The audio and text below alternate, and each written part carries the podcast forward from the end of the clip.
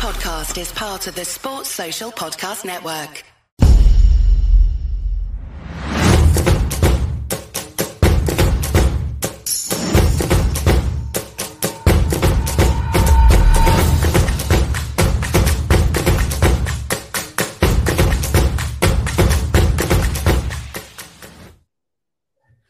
Good evening, ladies and gentlemen, boys and girls, and welcome back to the Anfield Talk podcast. I am your host, Ben, and today we are joined once again.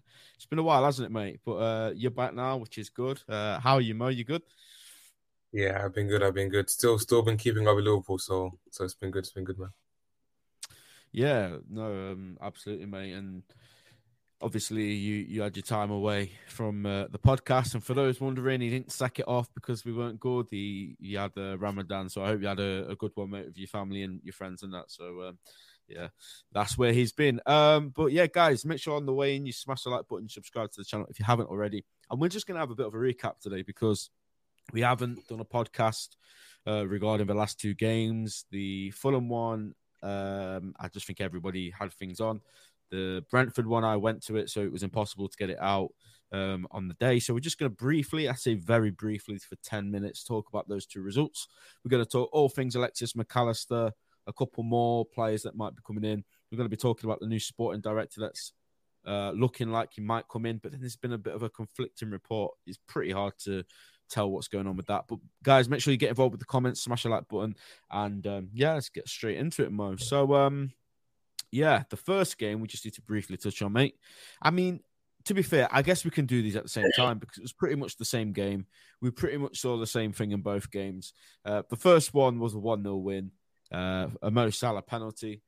And the second one was a uh, 1 0 win with a Mo Salah uh, goal at the back post from Virgil van Dijk's uh, knockback. So, yeah, if you just want to talk about these two games briefly, mate, from your point of view, uh, not the best performance, wasn't it, mate? But the three points is all that matters. Yeah, I mean, for me, I guess the the overriding like benefit that we got from both games was the clean sheets. I mean, since we converted to this new system where we're playing this three at the back and build up, and maybe Robertson's less advanced, but Trent is more advanced, and etc. We've been quite leaky in terms of the goals we conceded. You look at you look at the Spurs yeah. game, you look at the Forest game.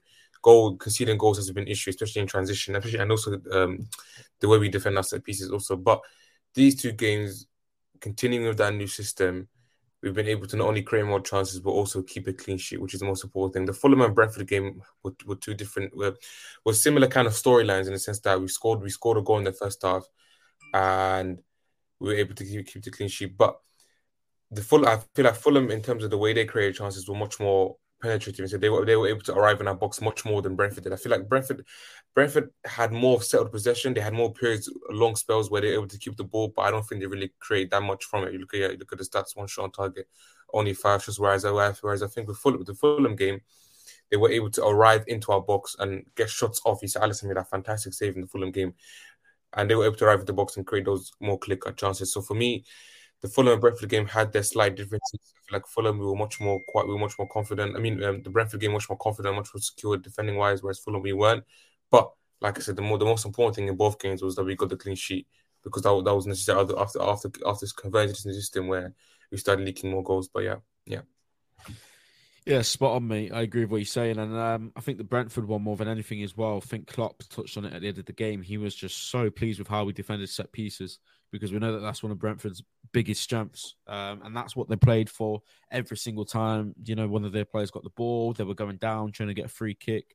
Every single time they put a corner in, a free kick, we, we dealt with it, and I think the centre backs. I think there's a couple moments where Konate looked a bit shaky, but in terms of dealing with balls in, into the box and stuff like that that you've been alluding to, I think in the Brentford game especially we were brilliant. And um, I think um, Klopp said before the game, sorry, after the game that the night before they'd done, uh, or a couple of days before they'd done the best set piece session they've ever done in terms of defending the set pieces. Um, and then they went and put it into action against Brentford, which was really good. Uh, but yeah, there's not really much else to say about that. I guess it's old news. I don't want to talk about those games too much in this stream. But what I will ask you, mate, is last time we spoke, you said top four was on. And we laughed at you. And now we find ourselves one point behind United, who do have a game in hand, but they're absolutely rubbish, aren't they, mate? So is top four still on? One hundred percent, and it's it's quite it's quite insane the way the way it's gone. Because initially, when I said it, it was off the back of those wins against Brent against the Newcastle and Everton, where it looked like we were going back on track. And then we had a we had quite a bad spell with the Bournemouth defeat, the Man City defeat, uh, the Chelsea draw. Chelsea it was, it was horrible. Yeah. It was horrible. And it looked and the United winning games. So it looked like top four was our reach again. But I, I wasn't on the podcast since I wasn't able to get ripped apart for that. But like, but now again six wins in a row, eight games unbeaten going into the last three games of the season, and it legitimately top four is a genuine, genuine, genuine opportunity. Probably the most clearest opportunity we've had since since the beginning of the season, and it goes back to the overall point that I was saying that, like I said, over the over the last few years, since I mean over the last decade, probably the fight to get fourth, sometimes even third place, has never ever been a straight line. It, it's never ever been a straight line upwards. It's never you don't have to be consistent to get fourth place. You don't have to be consistent to get third place sometimes. You just have to make sure that in the right periods, in the right time, you're able to gain that momentum. And look, and you and you, and you look at the form. We have the best form in the top in the tops in uh, I guess um, from second to sixth place. We have the best form, and it's because of that now we're, we're able to fight and fight and, and, and compete for fourth place. Spurs last, I mean, Spurs last year they went on a fantastic 12 game unbeaten run and they were able to secure fourth place. We can also do the same thing. Also, I mean, it would be if we were to win the last three games, I think that would be 12 games unbeaten, if I'm not wrong, which which would yeah, be because we we drew the two, didn't we, before this run of form? So, um, we obviously drew the one against Arsenal, the one against Chelsea, and now we've just That's dropped six wins yeah. in, a, in a row. Be, yeah, 11, it's mad. Games, yeah, 11 games unbeaten, which would be quite a strong shot into the season, and it could, in my opinion, if we win the three games, we get the four because I do think I don't think United, especially with the form they're in right now, the injuries they have right now, I don't think they will. I don't. I don't. I don't see them. I don't see them getting the three points, three, three, um, the nine points only because even if they were to get eight points, um, and we and we win all our games, we would go. We would go through in goal difference which would be, cool no, be quite sucking. You're sucking me in again, mate. You are sucking me in again. Um, quite a remarkable achievement. What quite remarkable yeah, I mean, I, I, watched the United game with my brother. We went out for bank holiday because he'd been working all week, and we thought, you know what, let's let's go for a few drinks and see what happens. And if if West Ham did a job, then it's a, it's a great night. If not, eh, we've had a few drinks. It's a decent night out. Um, yeah, it was absolutely hilarious the way that they won that game. De Gea basically punching the ball into his own net. Uh, United just completely looked off it, and even the, the whole the whole game. Yeah, just looking the whole game in general looked just quite poor from United. I mean, even the Brighton yeah. game, they were quite De Gea made a mistake, and in the last game, the Brighton they gave away a last minute penalty. So it was unfortunate in the way they lost the game, but the performances in both games was abysmal from both them.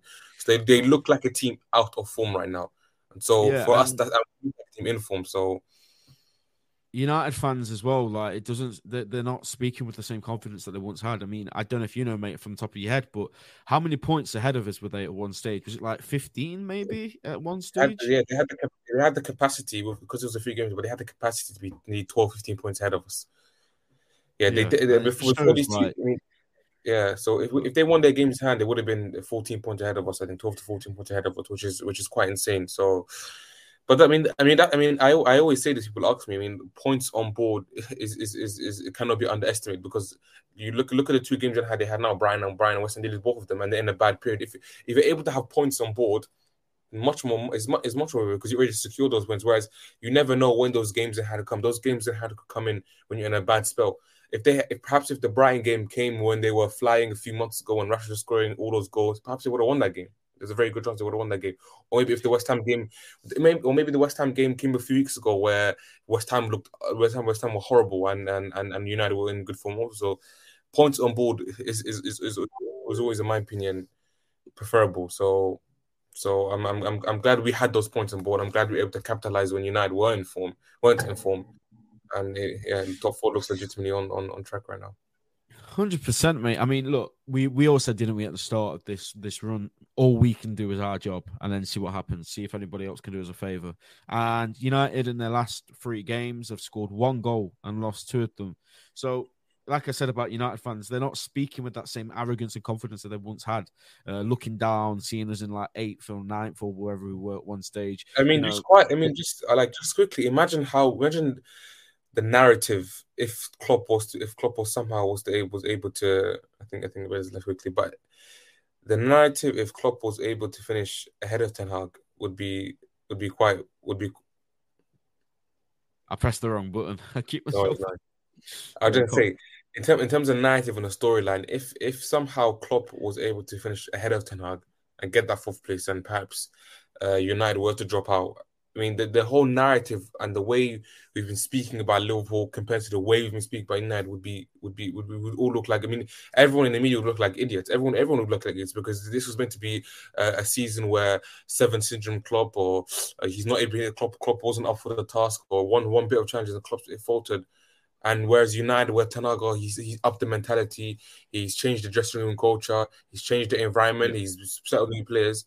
But all of that, all of that seems to now be in doubt if somehow Klopp was ahead of Klopp was to finish ahead of Ten because mentality wise, I mean, I, I, for me for me, I always struggle with the point when people say, um, I mean, I don't want to speak too much about United, but I always struggle with the point when people say Ten Hag has changed the, the, the, mentality and the culture at, at United because this is a team that's lost all their away games in the top nine teams. I mean, if you can't go away from home and go to a top team and get a producer result, there's no way you've changed your mentality. I mean, all Ole was able to do that. Now Ten Hag so so for, for how me, many how many times have they conceded five or more goals this season as well? It's at least three, isn't it?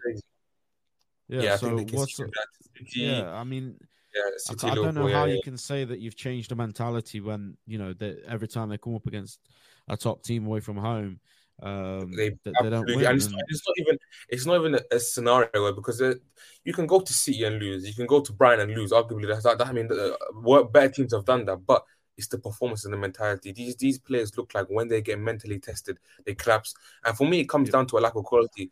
The one the one reason why I always I always said that um the the that, that Klopp that, that the reason why we can get tougher is because regardless regardless of maybe perhaps the intensity, the application, or out of form players, or or or, or players decline, is that we still have players who've been there and done that. We still have a plethora of experience within the squad, and we still have high quality players. I mean, we still have Mohamed Salah, we still have Virgil van Dijk, we still have Alisson Becker, we still have Trent Alexander-Arnold Robertson.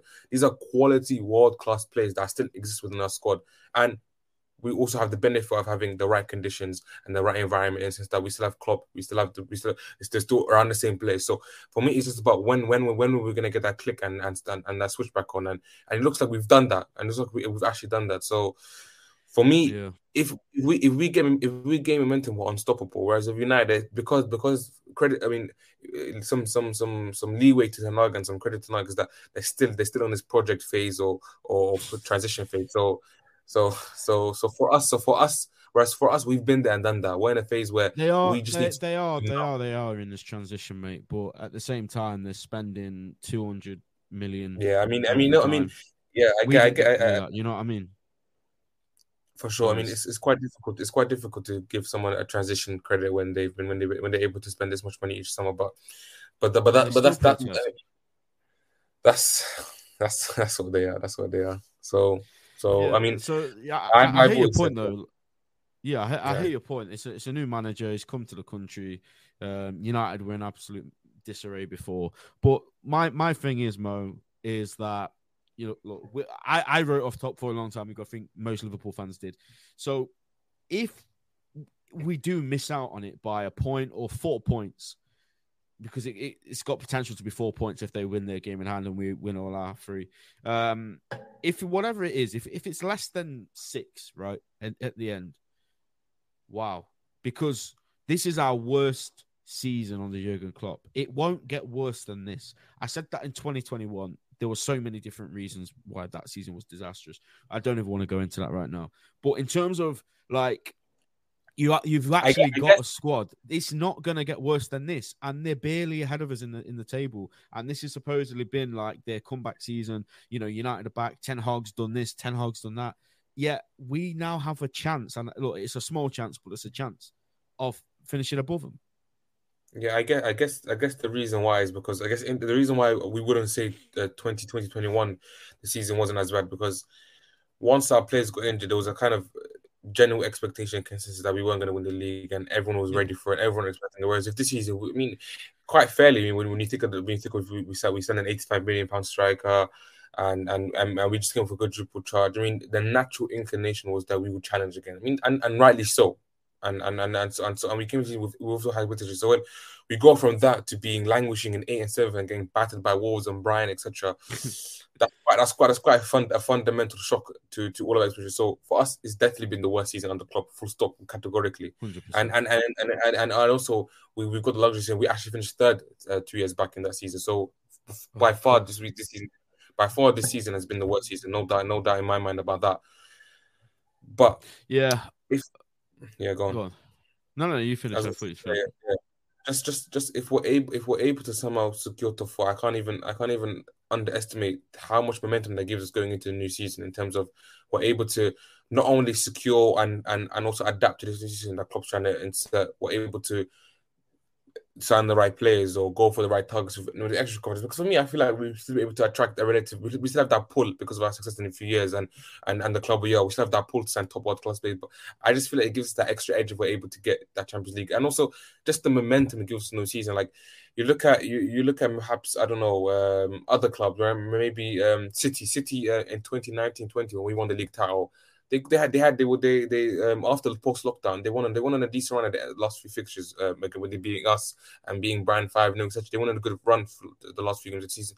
And it took that momentum into the new season in my opinion. So if we're able to just secure the style of new playing adapt to this way of playing and take that momentum into the new season I mean for me I genuinely believe if we're able to target the right the white reconcile, which is a midfielder, perhaps a centre back, a midfielder and a centre back. If we're able to sign the right players, and also the players that we have now able to step. Also, for me, there is no doubt in my mind that we can't.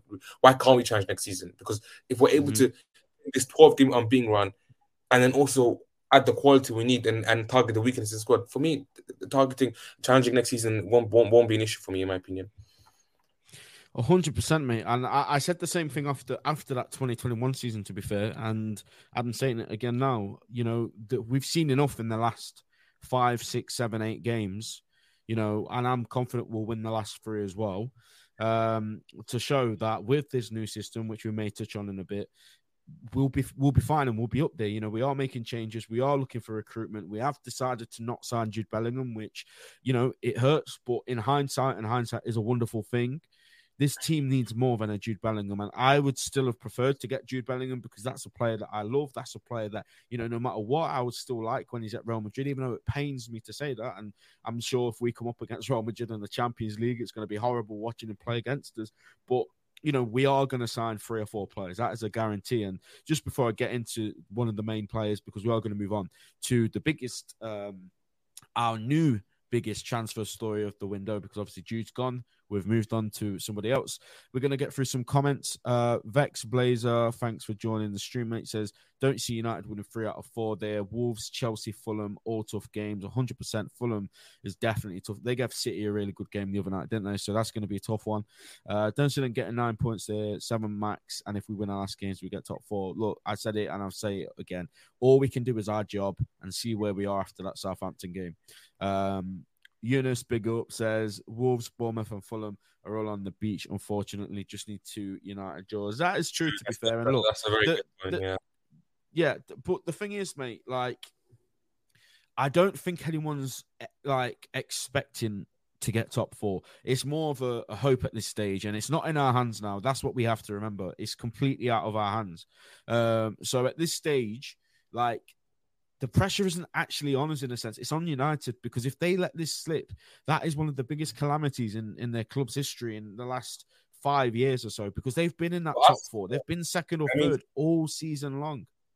So for them to I mean, drop out of it now would be a disgrace for us, for me, I mean, I've I've already got my win from the season, which was the way we're playing right now. I mean, that that that, that, that that's that's my trophy for the season, the, the, this new system and the way we're playing right now. That's my trophy. And we're able to win the next three games. This man right here, mate, number sixty six. Exactly, bro. That, for me, for me to to, what, to go 11, 11, 12 games unbeaten in the back end of the season to and and it's not it's not like a coincidence or some sort of luck. It's because we've changed things. We've actually changed things. Yeah. And so if we're able to do that for me, that would be the trophy that I have for this season, as weird as it sounds. And so for me, I've already secured what I want from this season, which is which is a change. I mean, I mean, how often will we hearing from people? I mean, I mean, some some unfair criticism also of, of Klopp or how when is Klopp going to change things, but legitimately, credit Klopp, he's identified being the most manager what we can do to yeah. to almost mitigate the weaknesses and adapt to the players we have, and he's done that, and it looks successful right now. We're keeping the clean sheets now, back to back clean sheets. We're scoring a plethora of goals. I mean, the one goal in the last two games, but we should have scored way more anyway. But we and, and now we mm-hmm. also look confident. The intensity back, the application is back. So we look we look like a very very very very very very good team right now. So that for my wins from season, again top four would be would be would be insane. Would be would have been an absolute incredible achievement. So for me, I've got what I wanted, and you, and, the, and you're right. The pressure is on you now. I mean, we'll see how Bournemouth. We see how. For me, I think Bournemouth away is is is is, is will be will be a challenge. But I just hope because I feel like Man United Chelsea, Chelsea form goes out the window in that game. So hopefully we'll see what happens that. And also 100%. Fulham, Mitrović will be back, Marco Silva. You know, Marco Silva is a fierce competitor. I don't know if you guys saw him on the touchdown against Fulham, but he's a, he's an absolutely fierce competitor. So there's no doubt. I, I mean, uh, there's no doubt in my mind. Last day of the season, revenge, etc., etc. There's no way. There's no way Fulham will be on the beach for that game, in my opinion. So we'll see. I mean, there's a, for me. For me, the great thing is that, is that we've created an opportunity because regardless of everyone saying United slipping, the reason why we're in the half is because of us too. We've created this opportunity for ourselves, so we deserve credit for that also. Hundred um, percent, and I agree with Pedro. Finishing strong will help recruitment because it would tell everyone this was just a blip, and next season we'll be back challenging. I don't think football players are stupid, Pedro. I feel, obviously on Twitter and the way you know social media is these days, um, you know, it's all about banter and clicks and doing those kind of things. And you know, some people will think, "Oh, Liverpool won't be able to sign these players. Everyone's going to reject them." Even if we were in the Europa League or Conference League or not in any of them, apart from the likes of Jude Bellingham, and Mbappe, you know, those kind of caliber of players, we will be able to sign our targets. We'll be able to sign Mason Mount if we want him. We'll be able to sign Mac Allister if we want him. We're, we're Liverpool. We're one of the biggest clubs in the world. And just one season out of European football or the Champions League, whatever it may be, that's not going to change anything. Uh, so I agree with what you're saying, though, to be fair. Uh, Eunice says, which game is harder, Villa at home or Leicester away is 100% harder for me because uh, they're fighting for their life. Uh, yeah. I 100% I mean, think Leicester away is harder.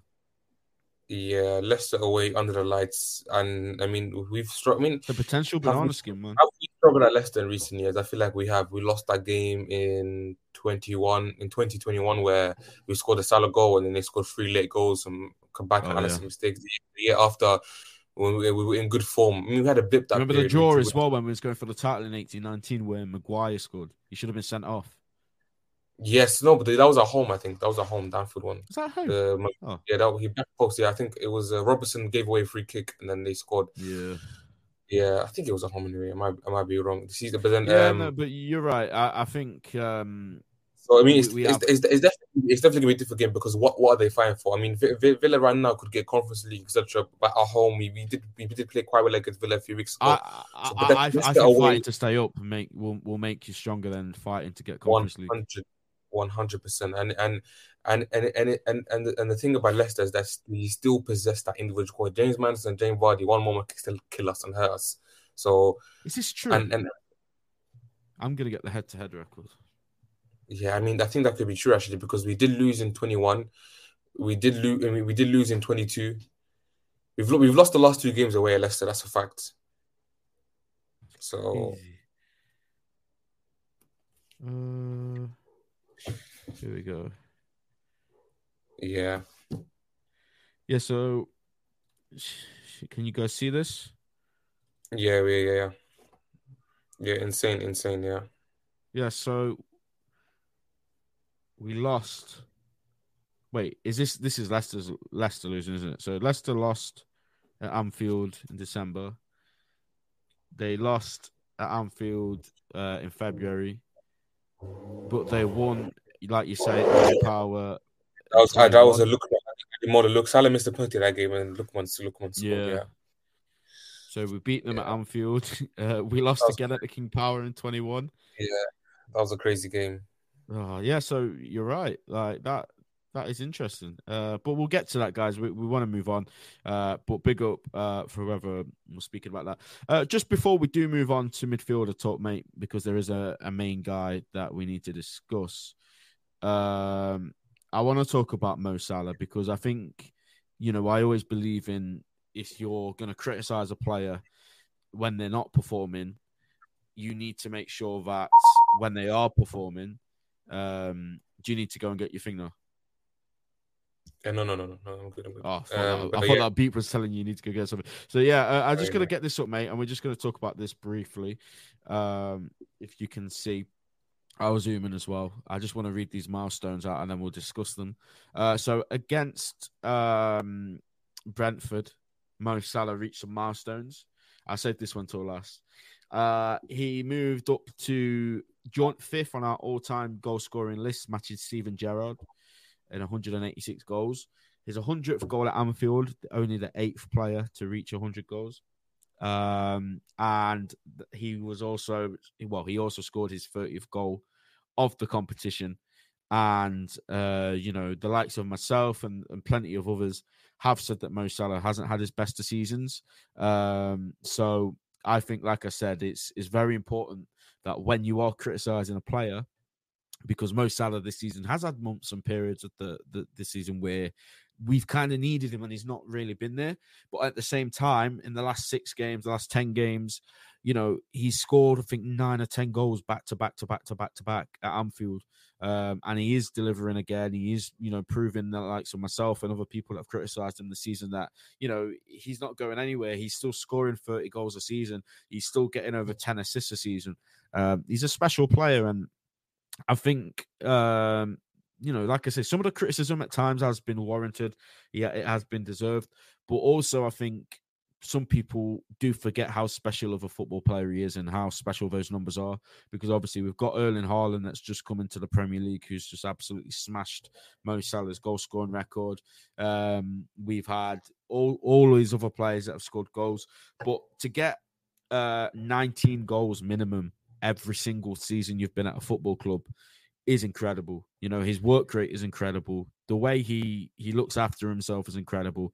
Um, and Mohammed, he is the Egyptian king. And I don't want to get political on this stream, but in a game where we they tried to do whatever they did at the start of the game um, to celebrate a king which I'm not again. I'm not going to get. To, I'm not going to get into that. But we celebrated the true king of Liverpool right now. Obviously, Kenny Dalglish is the king, and he will always be the king. And I don't think anybody will take that crown of him being the king. But Mo Salah is our Egyptian king, and um, you know we celebrated him, uh, and it was a brilliant goal. I mean, Van Dijk did a brilliant uh, knockback. Salah scores, and to be fair, I thought it was going to be disallowed. I thought there was a foul in there somewhere. I saw Virgil wasn't really celebrating. I think he told some of the players, "Don't celebrate yet. Let's wait and see." Uh, but then he got a given, and Mo Salah absolutely smashed his record. Um, and yeah, when you look at the charts of how many games he's done this in as well, it's absolutely crazy because uh, you've got some players that have obviously have like hundred more goals than him, but they've also played like three hundred more games than Mo Salah. Mo Salah has done all of this. Um, in fact, let me get let me get the exact stats up. It's just been a breaking news TAT tweet as well, um, as I am live, which is lovely. We'll get into that in a minute. Uh, but let's have a look. Let's see if we can find. Here we go. So this is from lfchistory.net, a brilliant website if you want to look at your Liverpool history. Um, let me take the comment off the screen so you guys can see it better. Uh, if you listen on Spotify, this is why you need to start tuning into our YouTube streams because we get stuff on the screen for you guys to look at. Uh, so you can see Ian Rush is obviously top. I don't think anybody's ever going to beat him. Uh, 346 goals, but look at the appearance of 660, and that is no discredit to Ian Rush because that is a brilliant record. That's almost one goal in two games. Um, brilliant record. Roger Hunt, Gordon Hodgson, Billy Liddell. Now, I'm not going to say factually because I don't know. I don't 100% know this for sure. But some of those guys would have scored goals for Liverpool when we were in the second division. I'm not exactly sure who, and I'm not exactly sure how many it would have been. Uh, but again, there's no discredit to them. They're all Liverpool legends, uh, all contributed to the club in their own way. But Mo Salah on 186 in 302 games is absolutely ridiculous. In 24,000 minutes as well. That's half the minutes of Billy Liddell. Um, it it's mad. It's mad. And yeah, we're we're lucky to have him, aren't we? To be fair, like like I say, we've all criticised him this season. We've all given him a bit of stick. We've all said, you know what, we need a bit more from Mo Salah. But at the end of the day, Cream it will always rise to the top. And Mo Salah will always do what he does. And Mo Salah will always prove people wrong when you, you know, you think he's down and out. He'll go and score 30 goals and just make everyone look like idiots.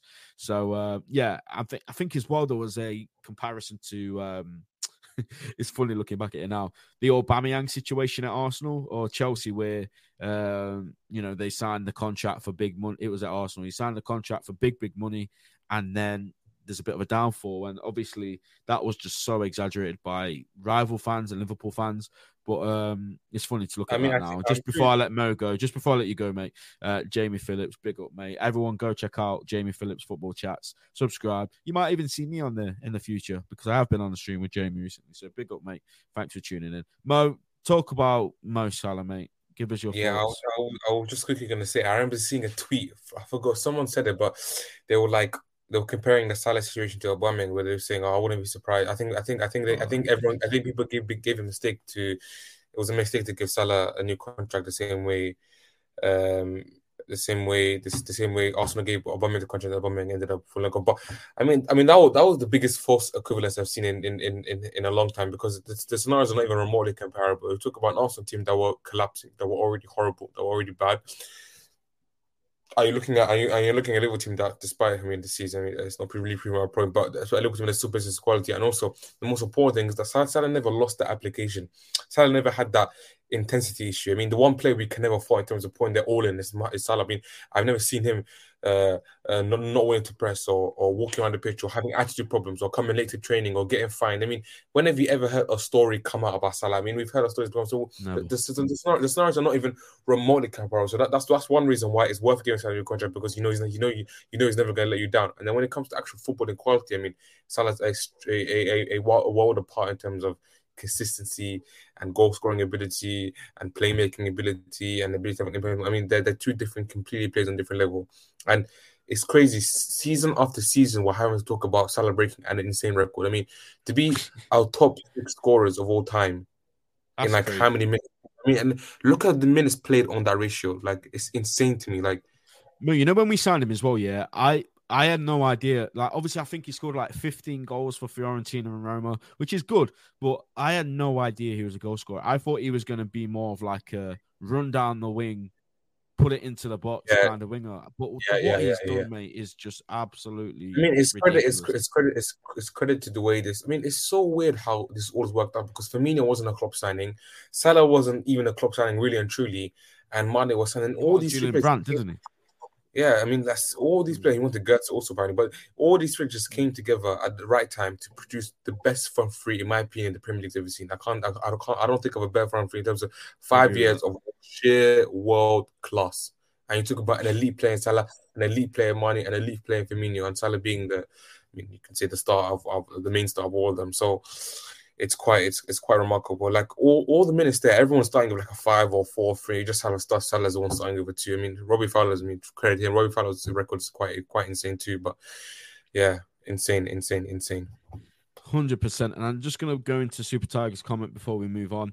Um, keep the same energy with all players when praising and criticizing. Be aware that pundits, etc., have a disliking of your team. They will always downplay your players' performances and exaggerate criticisms. Now, for me personally, mate, I'm a level-headed Liverpool fan.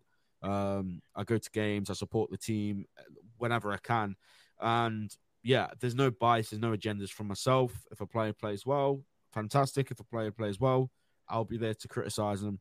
You know, I absolutely love Darwin Nunez, and I don't want to get into him now because there's not enough time. But again, I've had to criticize him. Brentford, there was two chances he should have scored from. I'm happy to do that. You know, if a player needs to be criticized, it doesn't mean you, you know, you, you don't like the player or you're writing them off. It's just fair criticism. Uh, and like I say, Mo Salah has had a bit of that this season, but he's also, to, like Mo said, he's kept going. He's stuck to what he does best, and that's scoring goals. And now he's scored 30 and, and, and, again. And, so. the, most, the most, the most important thing about what makes elite players elite, what makes great players elite. There's a certain intangible, a certain, a certain metric people can't really quantify in terms of numbers. Is the ability to to keep performing in spite in spite of in spite of the adversity faced. I mean, people forget Salah in 2020, 21, when we had that horrible all the injuries. I mean, he was our one mainstay. I mean, Man, Mane and Firmino weren't one great players that season. Uh, the rest of the team weren't great players this season. Salah was Salah and Were perhaps the only constant. I mean, Trent Alexander didn't wasn't wasn't amazing either that season. It was Salah and Alisson, and Salah plays with his goal scoring 22 uh, Premier League goals as he's to, to, to us to top four. I mean, even even this game. I mean, whether we like it or not, back to back games, one 0 wins. Who scored both of them? It's Salah who scored both of them. So this is a player mm-hmm. who inspired everything, inspired adversity. Also, as well, you've got to remember he missed he missed uh, some penalties as well. So to have the the ice cold and is going running through his veins. Back, and he, yeah, and he ends up scoring penalty. So it's for me, for me, for me, for me. You can never doubt. You can you can never doubt Salah's quality. I mean, 100%. what like what makes great players great is their ability to keep going and also and also change his game a little bit. I mean, the Salah this season and Salah from 2018 are not the same players in my opinion. I mean, Salah's heat map year and year has become more progressively wider, wider, wider. And for us, me, me personally, I'd rather Salah still be direct and inside, but for me, he's still playing a, a, fantastic high level. I mean, last season he picked up the playmaker award acquire acquiring the most assists. So he, he's been able to change and adapt his game and also be that playmaker, but also still have that ruthless in front of goal. So mm. it's been quite. Been yeah, no, hundred percent. Uh, we're gonna move on, mate, uh, to something else. I'm just gonna put a tweet out. Um, here we go. Just try to get some people in because everyone loves transfer talk, don't they? Um, like I said, we have a new main midfield target. It seems we've shifted our attentions um, in the summer window, which is about to be open probably like a month, isn't it? Um, Liverpool have presented their. This is a while back from Fabrizio. This is a few days ago. Liverpool have presented their project and also financial proposal to Alexis Mac Allister. The club will insist in the next week's discussions advancing, but no agreement yet. Feeling uh, remains Alexis will 100% leave Brighton, and it will be early, and it will be May or June. Uh, we've just got another one as well before we get into that. Alexis Mac Allister's going to leave Brighton. Oh, sorry, it's pretty much the same tweet. It's just from us. It's this one I wanted to get up. There's no changes uh, on Alexis Mac Allister and the situation for his future. He's expected to leave Brighton early this summer, and that is key, and we'll get onto that as well. Um, Liverpool are advancing after they made a bid slash presented project, and that's interesting to players' camp. There's still nothing agreed or done yet on the club side, despite reports. I think there was one nonsense report coming from Italy um, that we'd reached an agreement or something like that. But uh, yeah, it's it's not it's not true.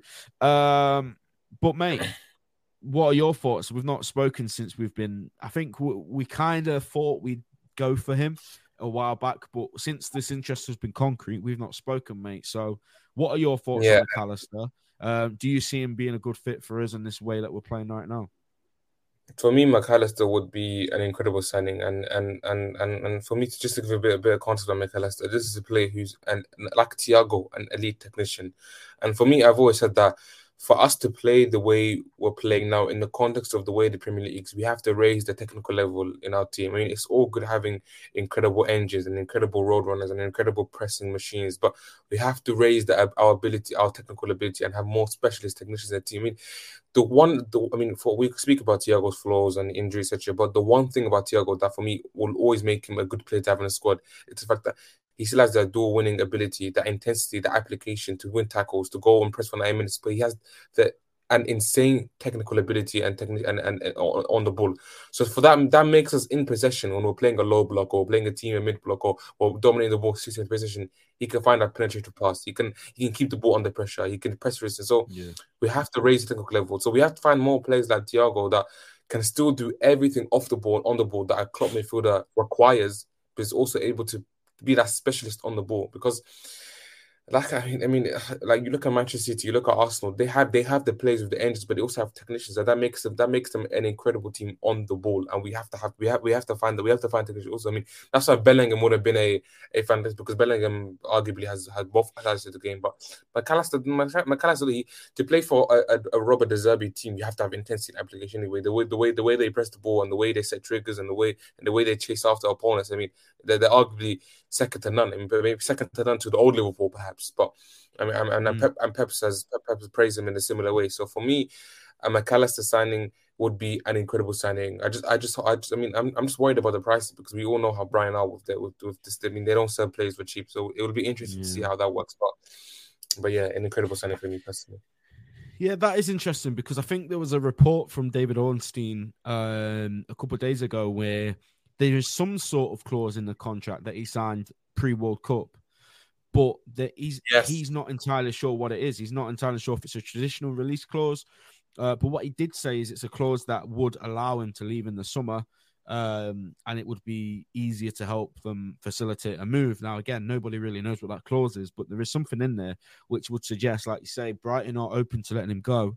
The question is, how much? And I think the realistic figure is about 60, 65. I think anything more than that, I'm not entirely sure if you know it's worth it. To be honest, he's, he's an incredible player. I've seen the guy play three times in the flesh.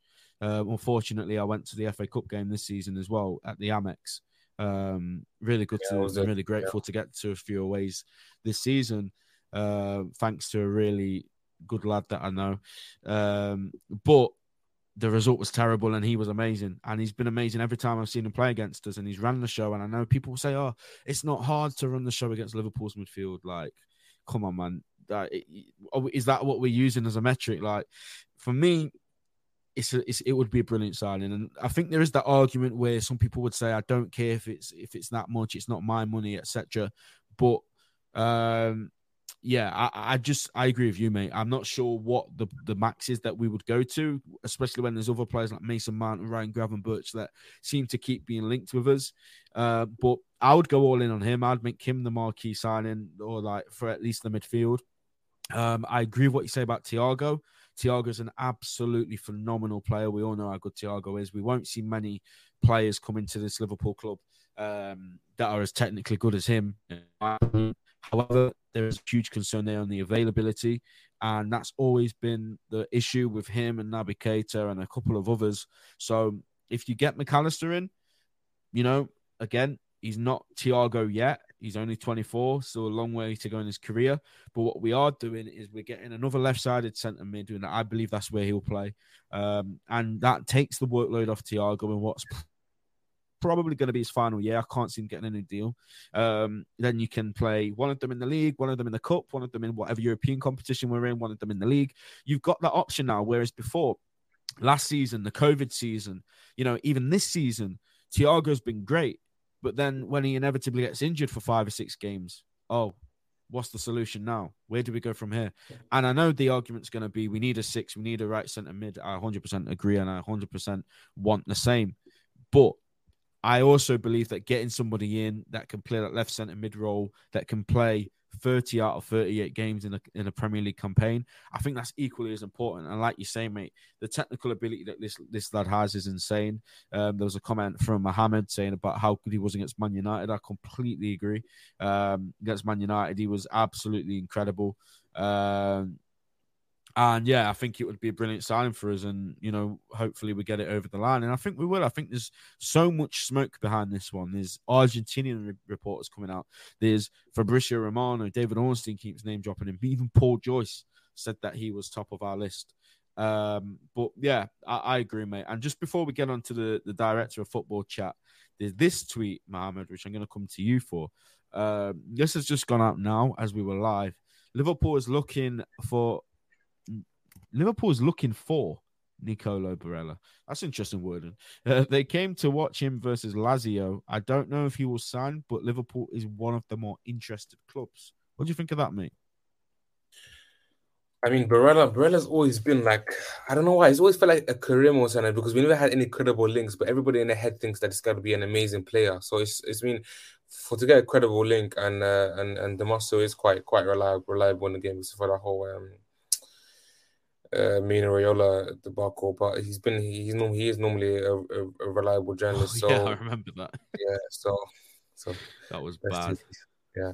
So, but other than that, I mean, he's he. I mean, he. I mean, respect to the journalist. Yeah, he, he's a he's a reliable journalist. So, I don't know. I mean, for me, I always I always lean off of getting too invested in this in this kind of wedding because it's the kind of wedding that it's almost paper talk and it says that oh you know Liverpool is on the radar for this, but it, it doesn't actually use any of those sentiment or assertive words. It's just that oh yeah he's one of their targets or kind of thing. Whereas like a Mac Allister thing where we know that's hundred percent we're going for him. It's, it's, just more of a, a generic kind of oh you know Liverpool's looking for this. So but We will see. We'll see, man. Barella for me, Barella again. I mean, no doubt in my mind, a world class player, a world class technician, a world class engineer. He absolutely looks like he wants to die for Inter Milan. It was incredible against us last season. So, for me, a player again that'd be absolutely perfect for us. But what yeah, do you think of Luke's not... comment, mate? Do you think we could get him out of Italy?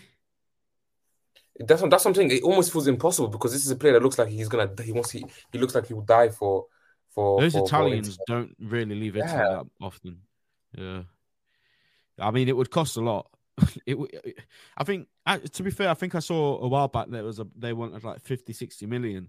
Um, and how old is he? Is he like twenty six? Yeah, he's quite young. He's quite young. Yeah, twenty six. Yeah, um, he was picked in February. So, yeah, I mean, you've got him for five, six, seven years. Uh, so it would be a good investment. You know, it seems to fit that sort of sweet spot. When I say the sweet spot with our transfers, our big transfers, it's usually around 50, 60 million. Uh, you look at our transfers down down the years, and Naby Keita's, Fabinho's, um, Darwin Nunez, uh, Virgil van Dijk.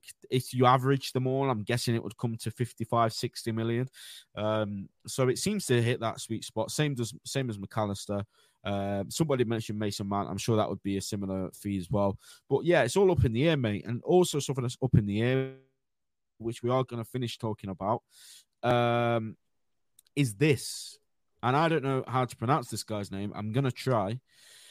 Liverpool expected to appoint George. I don't know, mate. Schmad. Can you do it? Can Can you say that name? No, George Schmad Schmatek. George. George. His name's George. Um, as the club's new sporting director. Again, there was a conflicting report um, today at some stage, or was it yesterday? Yeah, about like uh, a saying that, yeah, yeah, like an interim sort of sporting director. So, what do you make of that, mate? Do you know anything about this guy? I mean, I, mean, like... I, I, guess, I guess, I guess, it, I, th- I think, I mean, to be honest, I think it was a, uh, a one of one of those tabloids that uh, that reported it.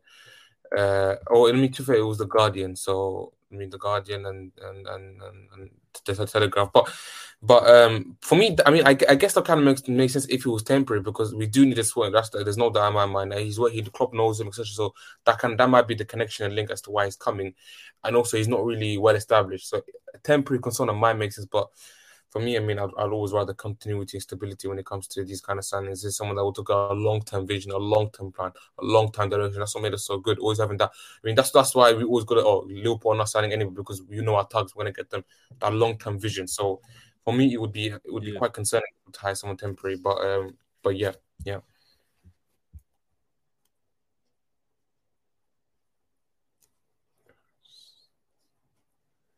Yeah, no, 100%. It is definitely we need to look at for this window. Um, there is a bit of again a, a bit of confusion on Twitter to, as to say who's going to be in charge of the window. Is it going to still be Julian Ward overseeing the transfers that are coming in? Because we all know discussions will be ongoing now. So based on that logic, if uh, if conversations are going on expect Julian Ward to be leading those conversations because again, we don't have a, a sporting director yet, a new one. Um, unless Jurgen Klopp and Pep Lijnders are, are, doing the conversations themselves, who knows what's going on?